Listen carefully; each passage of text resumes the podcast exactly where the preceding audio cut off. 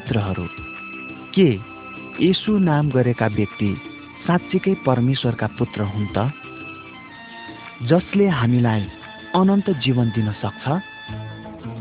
उहाँले गर्नुभएका सबै आश्चर्य कर्महरूले त उहाँ साँच्चीकै परमेश्वरको पुत्र हुनुहुन्छ भन्ने देखाउँछ। येसु ख्रिस्टको बारेमा राम्ररी जान्न र बुझ्नका लागि यो क्यासेटलाई ध्यान लगाएर अन्तिमसम्मै सुन्नुहोला। जब तपाईँले यो सङ्गीतको आवाजलाई सुन्नुहुन्छ।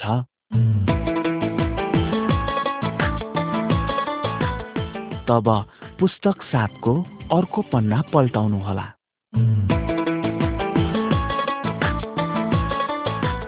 चित्र नम्बर एक। यसो धेरै वर्ष अघि इजरायल देशको एउटा सानो गोठमा जन्मनु भएको थियो। उहाँ एउटा साधारण बालकको रूपमा जन्म लिनुभयो। तर उहाँ एक असाध्यै महत्त्वपूर्ण बालक हुनुहुन्थ्यो। उहाँको आमा एक कन्या स्त्री हुनुहुन्थ्यो। कुनै पनि पुरुषसँग उहाँको शारीरिक सम्बन्ध भएको थिएन। उहाँको नाम मरियम थियो र असल पिता एकमात्र सत्य परमेश्वर। यसु बालक भएर यस संसारमा जन्मनुभन्दा अघि नै हुनुहुन्थ्यो। उहाँ सुरुमा परमेश्वरको साथमा हुनुहुन्थ्यो। यसुले नै सारा संसारको सृष्टि गर्नुभएको हो। उहाँले नै सबैभन्दा पहिलो मानिसलाई परमेश्वरबाट प्राप्त हुने आत्मिकी जीवन दिनुभयो। यसो भए तापनि मानिसले आफूले प्राप्त गरेको आत्मिकी जीवनलाई सैतान र मृत्युको बाटो अप्नाएर गुमायो। हामी सबैलाई परमेश्वर चिनाउन र हामी फेरि कसरी परमेश्वरका छोराछोरी हुन सक्छौँ भन्ने देखाउन यसु हाम्रो लागि एउटा सानो बालक भएर यस संसारमा आउनुभयो।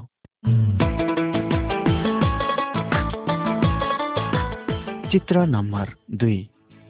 यसु हुर्कनुभयो र पछि एक जवान मानिस हुनुभयो। एक दिन आफ्नै आमा र केही साथीहरूका साथ यसु एउटा विवाहको भोजमा जानुभयो। उहाँकी आमा मरियमलाई उहाँ परमेश्वरको पुत्र हुनुहुन्छ भन्ने कुरा थाहा थियो। त्यसैले तिनले यसुलाई दाखमध्य सकिएको कुरा बताइन्। अनि नोकरहरूलाई उहाँले जे अराउनुहुन्छ सोही गर्नलाई भनिन्। त्यहाँ नजिकै पानीका ठुला ठुला छवटा घ्याम्पाहरू थिए। यसुले ती नोकरहरूलाई भन्नुभयो झ्याम्पाहरूमा पानी भर। अनि तिनीहरूले चुली चुली भरिदिए र उहाँले तिनीहरूलाई भन्नुभयो अब उघाएर भोजका मुखिया कहाँ लैजाऊ? अनि तिनीहरूले लगे पानी असल दाखमध्यमा परिवर्तन भएको रहेछ। यसुका साथीहरूले थाहा पाउन लागे कि उहाँसँग परमेश्वरको शक्ति र अधिकार छ। तिनीहरू सबैले उहाँमा विश्वास गर्न थाले। चित्र नम्बर तिन। निकोदेमस एकजना महत्त्वपूर्ण धर्मगुरु थिए। यसो परमेश्वरबाट आउनुभएको हो भन्ने कुरा उनलाई पक्का भयो। त्यसैले परमेश्वरको बारेमा सोध्न उनी एक रात यसु कहाँ गए? यसुले उनलाई भन्नुभयो साँचो साँचो म तिमीलाई भन्दछु। कोही नयाँ गरी जन्मेन भने उसले परमेश्वरको राज्य देख्न सक्दैन। तब निकोदेमसले उहाँलाई भन्यो मानिस बुढो भएर कसरी जन्मन सक्छ र? यसुले निकोदेमसलाई फेरि यसरी जवाफ दिनुभयो जब एउटा सानो बालक आफ्नी आमाको गर्भबाट जन्मन्छ उसँग शारीरिक जीवन हुन्छ। यसरी नै आत्मिकी जीवन हामीले प्राप्त गर्नु हो भने हामी पनि आत्माबाट जन्मेको हुनुपर्छ। हरेक जसले यसुलाई विश्वास गर्दछ र उहाँको वचन पालन गर्दछ। ऊ नयाँ गरी जन्मन्छ र आत्मामा सदाको लागि जीवित हुन्छ। हरेक जसले यसोमा विश्वास गर्दैन उसले अनन्त मृत्यु प्राप्त गर्छ।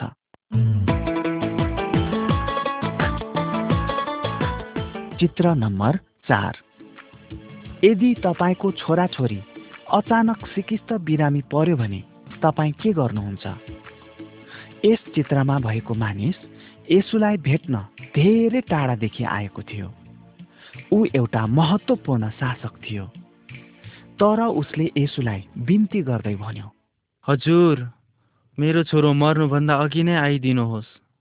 यसुले उसलाई जवाफ दिनुभयो जाऊ तिम्रो छोरा बाँच्ने छ। यसुले उसलाई भन्नुभएको वचनमा विश्वास गरेर ऊ आफ्नो बाटो लाग्यो। अनि जब ऊ जाँदै थियो तब उसका चाकरहरूले उसलाई भेटेर भन्यो मालिक तपाईँको छोरो बाँच्यो। यसुले उसलाई तिम्रो छोरो बाँच्नेछ भनी भन्नुभएको बेलादेखि आफ्नो छोरालाई सन्चो भएको रहेछ भनी उसले चाकरहरूबाट थाहा पायो। अनि त्यस दिनदेखि त्यस व्यक्ति र उसका सम्पूर्ण परिवारले यसो परमेश्वरबाटको हुनुहुन्छ भनी विश्वास गरे।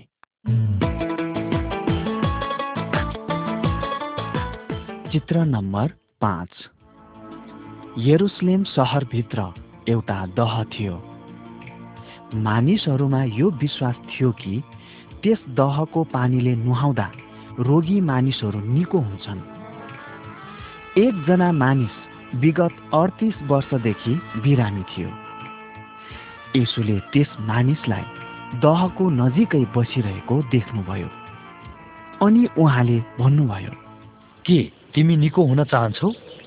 रोगीले उहाँलाई भन्यो। हजुर। पानी जुन बेला छचल्काइन्छ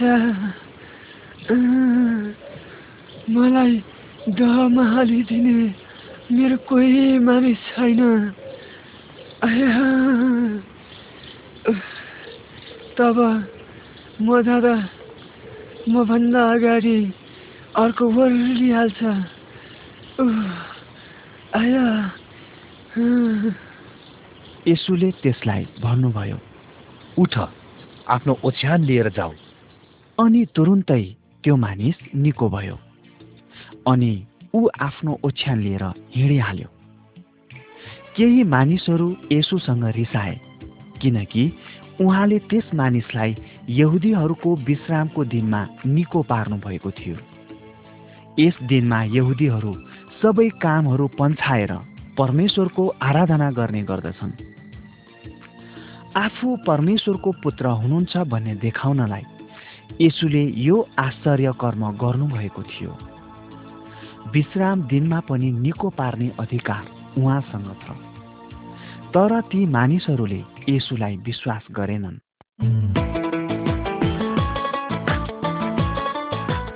चित्र नम्बर छ।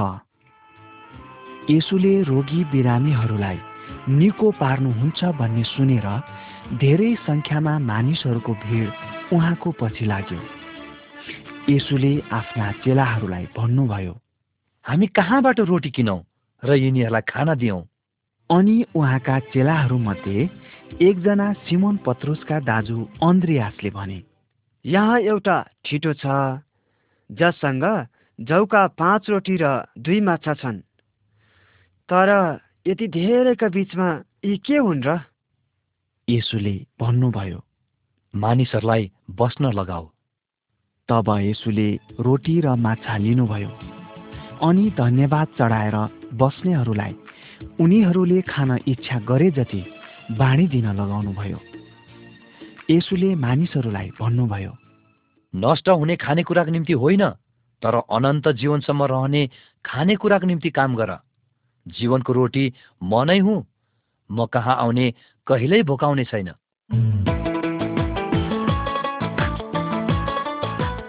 चित्र नम्बर सात। भिडलाई खुवाइसक्नु भएपछि यसोले आफ्ना चेलाहरूलाई घर फर्कन भन्नुभयो। अनि आफू चाहिँ एकान्तमा परमेश्वरसँग प्रार्थना गर्न जानुभयो। चेलाहरू सबैजना समुद्र पारी जान एउटा डुङ्गामा चढे। त्यस बेला अँध्यारो भएको थियो। अनि बतासको कारण समुद्रको पानी सलबलाइरहेको थियो। तब यसो पानीमा हिँड्दै चेलाहरू भएको डुङ्गा नजिक आइपुग्नुभयो। यो देखेर उनीहरू असाध्यै डढाए उनीहरूलाई यसो कुनै आत्मा हुनुहुन्छ भन्ने लाग्यो। यसोले उनीहरूलाई भन्नुभयो म हुँ। न डराओ अनि चेलाहरूसँगै यसु पनि डुङ्गामा चढ्नुभयो। त्यसै बखत आँधी पनि शान्त भयो। ती चेलाहरूलाई फेरि एकपल्ट विश्वास भयो कि यसुसँग साँच्चै नै परमेश्वरको शक्ति छ।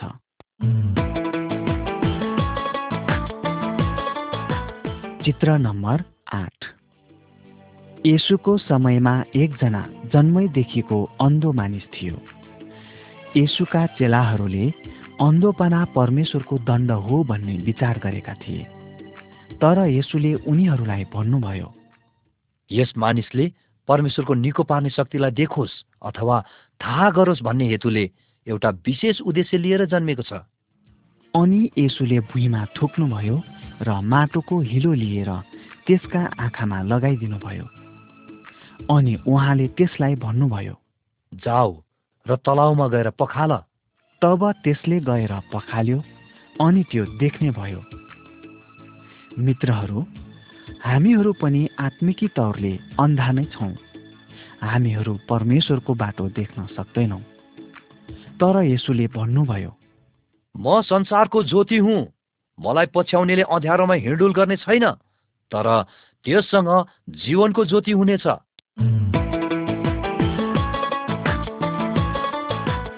चित्र नम्बर नौ।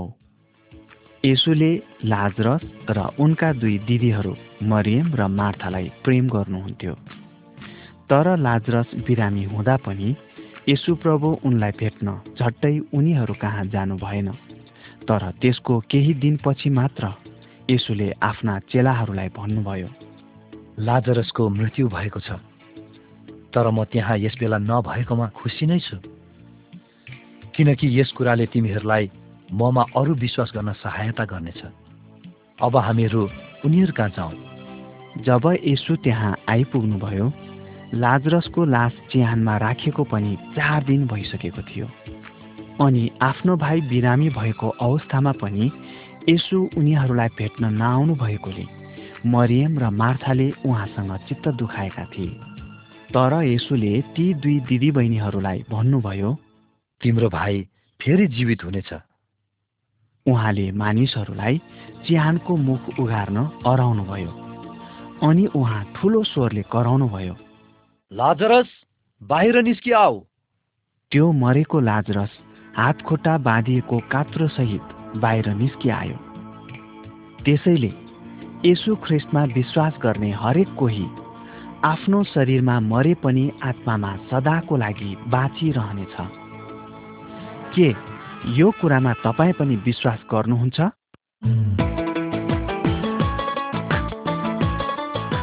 चित्र नम्बर दस। आफूले गरेका थुप्रै आश्चर्य कर्मद्वारा यसुले आफू परमेश्वरको पुत्र हुनुभएको प्रमाणित गर्नुभयो। तर यहुदीहरू उहाँसँग डाहा गर्थे। तिनीहरू यसुलाई मार्न चाहन्थे। यसुले आफ्ना मित्रहरूलाई आफू मर्नै पर्ने अनि त्यसपछि मात्र उनीहरू कहाँ पवित्र आत्मा पठाउन सकिने बारे बताउनुभयो। किनकि यही मात्र एक उपाय थियो। जसद्वारा यसुले मानिसहरूलाई परमेश्वरमा फेरि फर्काएर ल्याउन सक्नुहुन्थ्यो। यहुदा जो यसुका बाह्रजना चेलाहरूमध्ये एक थिए उसले यसुलाई धोका दियो। ऊ थोरै पैसामा बिकेर यसुलाई यहुदीहरूको हातमा बिक्री गरिदियो। यहुदीहरू यसु कहाँ आए र उहाँलाई पक्रेर लगे पत्रुस र उनका अरू साथीहरू पनि डरले भागे यहुदी धर्मगुरुहरूले उहाँ विरुद्ध केही पनि दोष भेटाएनन् तर पनि तिनीहरू चर्को स्वरले कराउँदै भने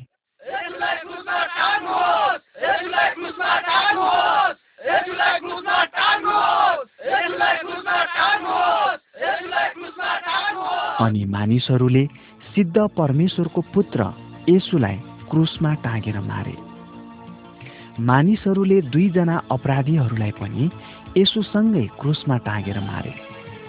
तर यसु चाहिँ हाम्रो पापको लागि हाम्रो बलिदान भएर मर्नुभयो।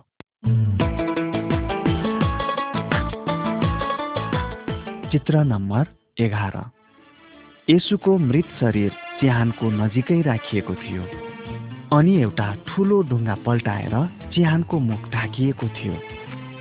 यसुको मृत्यु भएको तेस्रो दिनमा मरियम मग्दलिनी चिहानमा गइन् चिहानको मुखदेखि ढुङ्गालाई पल्टाइएको थियो अनि यसुको मृत शरीर चिहानमा थिएन। यो देखेर मरियम चिहान नजिकै बसेर रुन थालिन्। तिनी रुँदै चिहानतिर निहुरेर हेरिन् अनि जहाँ यसुको लास रहेको थियो त्यहाँ सेतो वस्त्र लगाएका दुई स्वर्गदूतहरूलाई एउटा शिरतिर र अर्को पाउनेर बसिरहेको तिनले देखिन्। तिनी पछिल्तिर फर्किन् र तिनले यसुलाई उभिरहनु भएको देखिन्। यसुले मरियमलाई भन्नुभयो ए नारी तिमी किन रुँदैछौ? कसलाई खोज्दैछौ? मरियमले उहाँलाई बगैँचामा काम गर्ने माली भनी ठानिन् र उहाँसँग यसुको लास मागिन्। अनि यसुले तिनलाई भन्नुभयो ए मरियम त्यति नै बेला मरियमलाई यसु जीवित भई उठ्नु भएको थाहा भयो।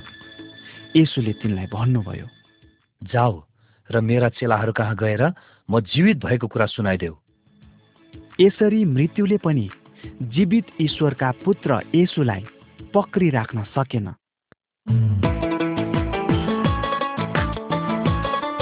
चित्र नम्बर बाह्र। आफू स्वर्ग फर्कनु अघि यसुले अर्को पनि एउटा आश्चर्य कर्म गर्नुभयो।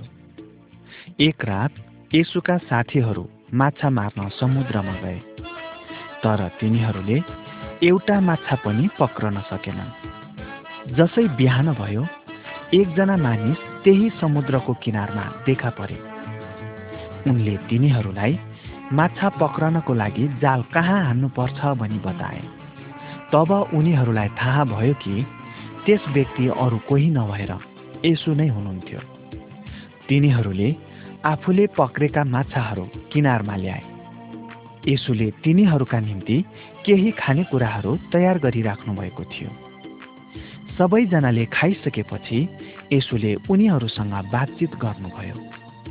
यसु पक्राउ पर्नुहुँदा पत्रुस उहाँलाई छोडेर भागेका थिए। तर यसुले उनलाई भन्नुभयो मेरो पछि लाग। उहाँले पत्रुसलाई आफ्ना मानिसहरूको हेरचाह गर्न र उनीहरूलाई आफ्ना शिक्षा सिकाउन अराउनुभयो।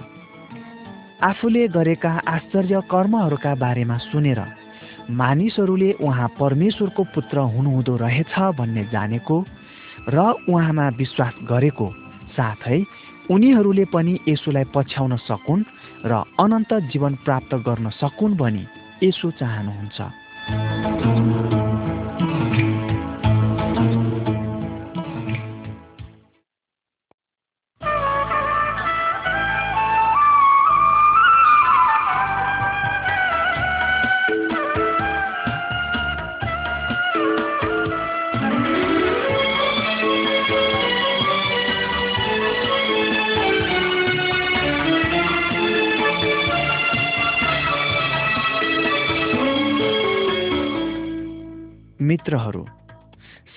यसु हाम्रो उद्धारकर्ता हुनुहुन्छ।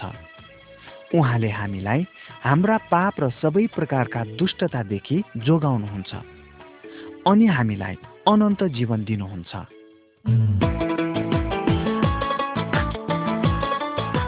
चित्र नम्बर तेह्र। यसुले आफूलाई निर्दयी रोमी शासकहरूको शासनबाट छुटाउनुहुन्छ भन्ने यहुदीहरूले आशा गरेका थिए। तर ती रोमी शासकहरूले यसुलाई क्रुसमा झुन्ड्याएर मारेपछि यहुदीहरूको आशा पनि टुटेर गयो। यसुका दुईजना चेलाहरू आफ्ना घर फर्कँदै थिए अनि यसु बाटोमा उनीहरूको अघि देखा पर्नुभयो। उनीहरूले यसुलाई पनि आफूहरू जस्तै बाटोमा हिँड्ने मानिस हो भनी सोचे। यसुले ती दुईजना चेलाहरूलाई धर्मशास्त्रबाट धेरै वर्ष अघि मोसा र अरू शिक्षकहरूले आफ्नो बारेमा लेखेका कुराहरू बताउनुभयो। उनीहरूले यसुले भोग्नुपर्ने दुःख कष्ट र उहाँको मृत्युको सम्बन्धमा लेखेका थिए। उनीहरूले यो पनि लेखेका थिए कि यसु मृत्युबाट जीवित भई उठ्नुहुनेछ र परमेश्वरको राज्यमा राज गर्नुहुनेछ। अचानक ती दुई चेलाहरूलाई धर्मशास्त्रमा लेखिएका यी वचनहरू पुरा भएको ज्ञान भयो। बाटोमा हिँड्ने त्यस अपरिचित व्यक्ति यसो स्वयं हुनुहुन्थ्यो। उहाँ फेरि जीवित हुनुभएको थियो। हामीहरू पनि यसुले हामीलाई उहाँको वचनबाट के सिकाउनुहुन्छ सुनौ।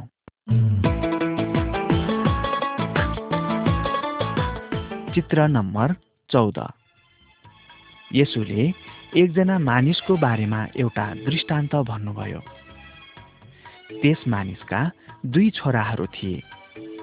एक दिन कान्छा छोराले बुवालाई भन्यो ए बुवा धन सम्पत्तिको मेरो भागमा पर्ने हिस्सा मलाई दिनुहोस् बुवाले कति सम्झाउँदा पनि ऊ मानेन र बुवाले तिनीहरूलाई सम्पत्ति बाँडिदिए केही दिनमै कान्छो छोराले सबै धन सम्पत्ति बटुलेर टाढा देशमा गइहाल्यो।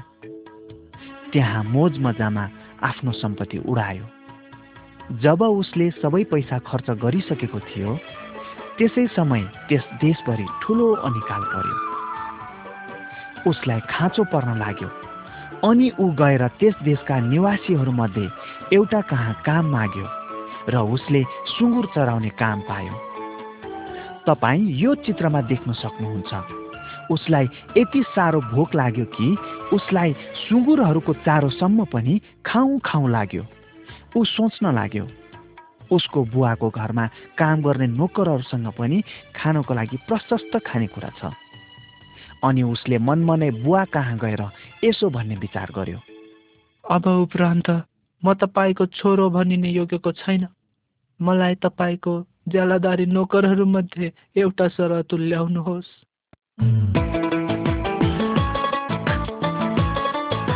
चित्र नम्बर पन्ध्र।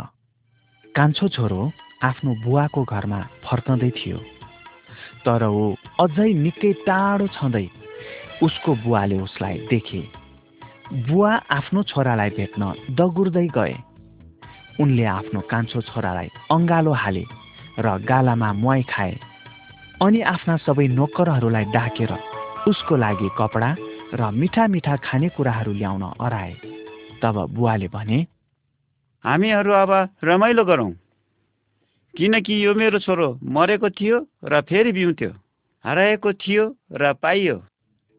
मित्रहरू यसुले हामीहरूलाई हाम्रा परमेश्वर पनि यो कथाको बुवा जस्तै हुनुहुन्छ भन्ने सिकाउनु भयो हामीहरूले वास्तवमा त्यस कान्छा छोराले जस्तै हाम्रा परमेश्वर विरुद्ध पाप गरेका छौँ र उहाँदेखि टाढा भएका छौँ।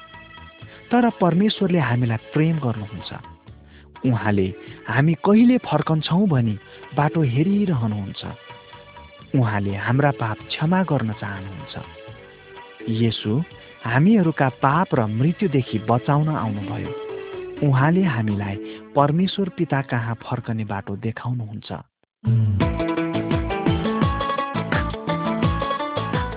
चित्र नम्बर सोह्र।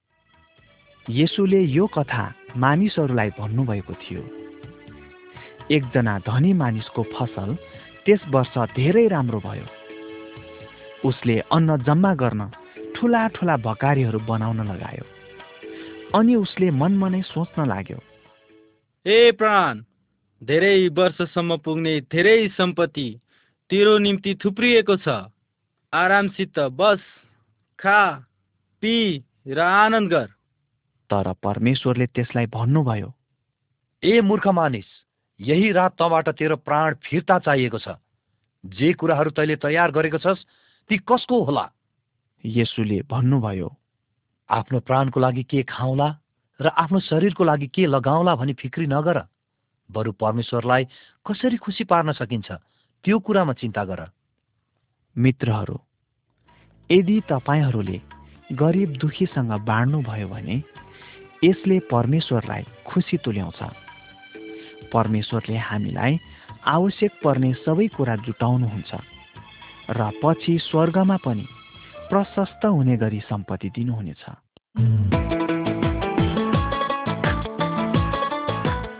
चित्र नम्बर सत्र।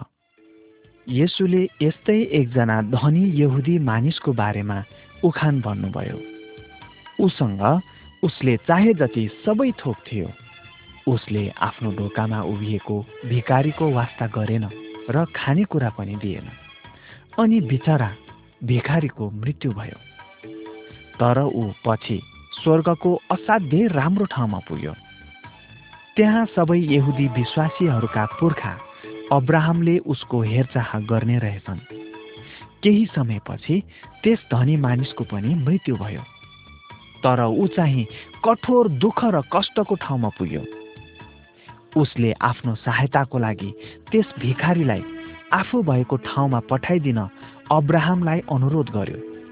तर अब्राहमले त्यस मानिसलाई भने यहाँबाट तिमी कहाँ पारी जान खोज्नेहरू जान नसकुन् र त्यहाँबाट यहाँ हामी कहाँ वारी आउन पनि नसकुन् भनेर हामी र तिमीहरूका बीचमा एउटा गहिरो धाँधो रहेको छ। मित्रहरू।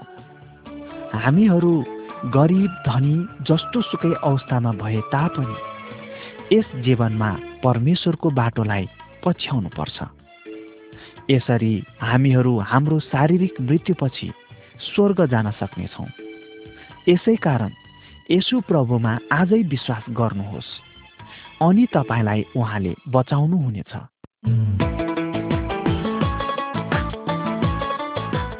चित्र नम्बर अठार। एकपल्ट एकजना मानिस आधा रातमा आफ्नो मित्रको घरमा गएर भन्यो ए मित्र ए मित्र मलाई तिनवटा रोटी पैँचो दिनुहोस् न। किनकि मेरो एकजना मित्र यात्राबाट म कहाँ आएका छन् र मसँग उनलाई खुवाउनको लागि केही पनि छैन। त्यस बखत उसको मित्र आफ्ना छोराछोरीहरूसँग सुतिरहेका थिए। त्यसैले उठ्ने इच्छा गरेन। तर त्यस मानिसले शरम नमानी मागी नै रह्यो। अनि अन्त्यमा हार खाएर उसको मित्र उठ्यो र उसलाई जे कुराको आवश्यकता थियो सबै उसलाई दियो। यसुले भन्नुभयो परमेश्वरसँग हामीले पनि यसरी नै मागिरहनु आवश्यक छ। उहाँ हाम्रो पिता हुनुहुन्छ। उहाँले हामीलाई आफ्नो पवित्र आत्मा दिन चाहनुहुन्छ। र हाम्रो सबै आवश्यकतालाई पुरा गर्नुहुन्छ। हामीले गर्नुपर्ने कुरो निरन्तर उहाँलाई प्रार्थनामा मागिरहनु हो।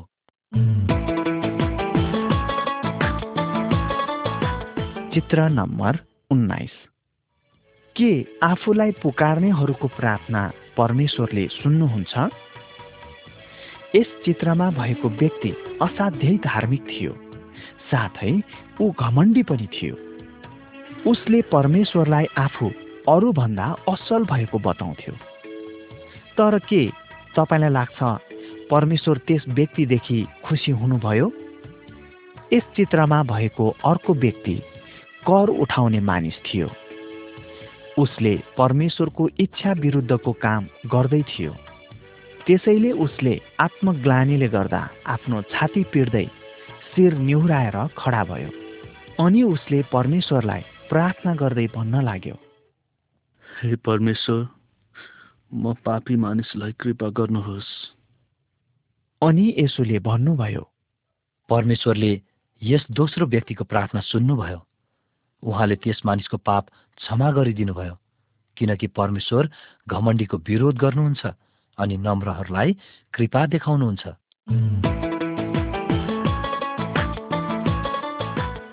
चित्र नम्बर बिस। एक दिन यसुले मानिसहरूको एउटा भिडलाई एकजना बिउ छर्ने मानिसको दृष्टान्त भन्नुभयो। एकजना बिउ छर्ने बिउ छर्नलाई निस्क्यो अनि छर्दा केही बाटोको किनारमा परे र ती कुल्चिए अनि आकाशका चराचुरुङ्गीहरूले ती खाइहाले अरू चट्टानमाथि परे र ती उम्रने बित्तिकै सुके किनभने तिनमा ओस थिएन। अरूहरू चाहिँ काँडाका झाङका बीचमा परे र तिनका साथमा काँडाहरू पनि बढेर आए र तिनलाई निसासी दिए। अनि अरूहरू चाहिँ असल जमिनमा परे र उम्रेर सय गुणा फल फलाए। यी कुरा भनेर यसुले ठुलो स्वरले कराएर भन्नुभयो। जसको सुन्ने कान छ त्यसले सुनोस् र बुझोस्। धेरैले यो दृष्टान्तलाई सुने तर बुझ्न सकेनन्। के तपाईँले यसुले भन्नुभएको यो दृष्टान्तलाई बुझ्नुभयो?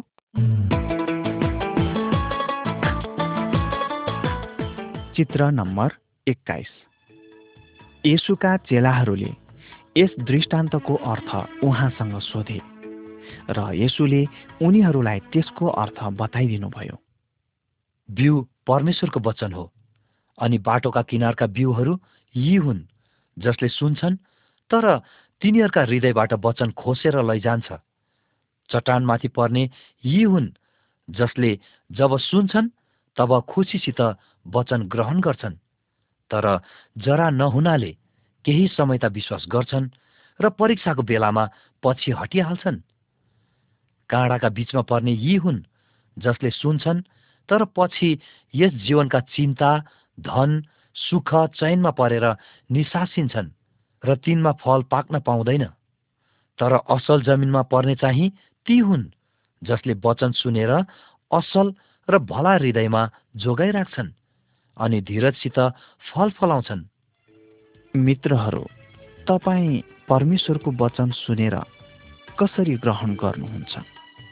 के तपाईँ परमेश्वरको वचनलाई पालन नगरेर धोकामा पर्नुहुन्छ? अथवा वचनलाई विश्वास साथ पालन गर्नुहुन्छ र परमेश्वरलाई खुसी तुल्याउनुहुन्छ।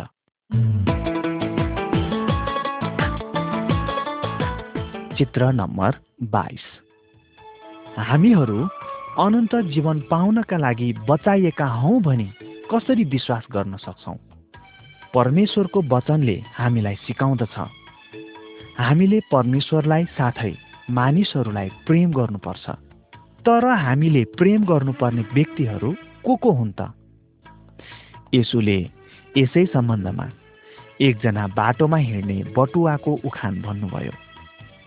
त्यस बटुवा सुनसान बाटोमा एक्लै यात्रा गरिरहेको मौका पारी केही डाँकाहरूले ऊमाथि आक्रमण गरे अनि उसँग भएका सबै धन सम्पत्तिहरू लुटेर उसलाई कुटेर मरणान्त अवस्थामा छोडेर भागे।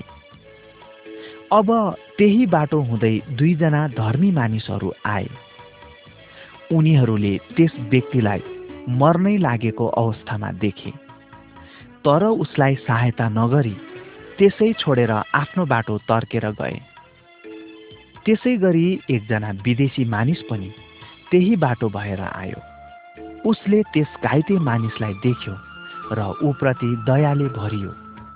उसले त्यस मानिसको घाउ धोएर पट्टी बाँधिदियो र औषधि उपचार गराउनका लागि आफ्नै गधामा राखी उसलाई सहरमा ल्यायो। यसुले भन्नुभयो यदि हामी परमेश्वरलाई प्रेम गर्छौँ भने आवश्यकतामा परेकाहरूलाई हामीले सहायता गर्नुपर्छ।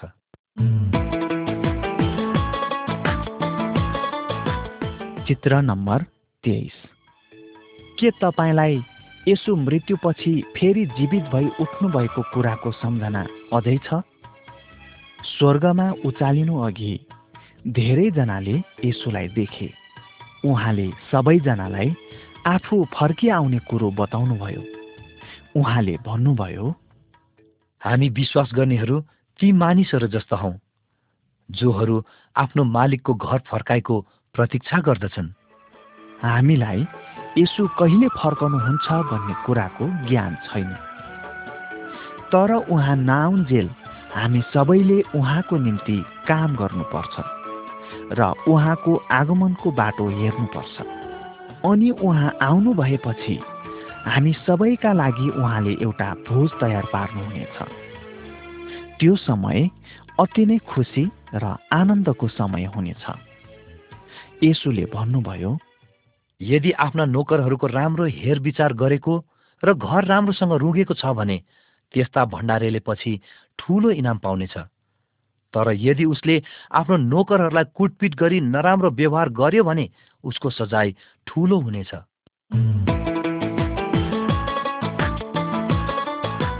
चित्र नम्बर चौबिस। यसोले सबैलाई बचाउन सक्नुहुन्छ। यहाँ एकछिन सुन्नुहोस् त। जक्कै एक कर उठाउने धनी व्यक्ति थिए। उनले अरूको धेरै पैसा लुट्ने गर्थ्यो। उनलाई यसुसँग भेट्ने साह्रै इच्छा थियो। तर उनी एकदम पुड्को थिए। यसु एउटा ठुलो भिडको बिचमा हुनुहुन्थ्यो। त्यसैले जकै एउटा ठुलो रुखमा चढे। जसै यसो त्यही बाटो भएर जाँदै हुनुहुन्थ्यो उहाँले जक्कैलाई हेरेर भन्नुभयो ए जकै तल ओर्लेर आऊ। आज मलाई तिम्रो घरमा बस्नु परेको छ। यो सुनेर सबै मानिसहरू छक्कै परे। जक्कै असल व्यक्ति थिएनन् तरै पनि जक्कै ओर्लेर आए। अनि उसले खुसी साथ यसुलाई स्वागत गरे। उनले यसुलाई आफू अबदेखि खराब काम त्यागी असल काम गर्ने कुरा बताए। अनि यसुले भन्नुभयो आज यस घरले उधार पाएको छ।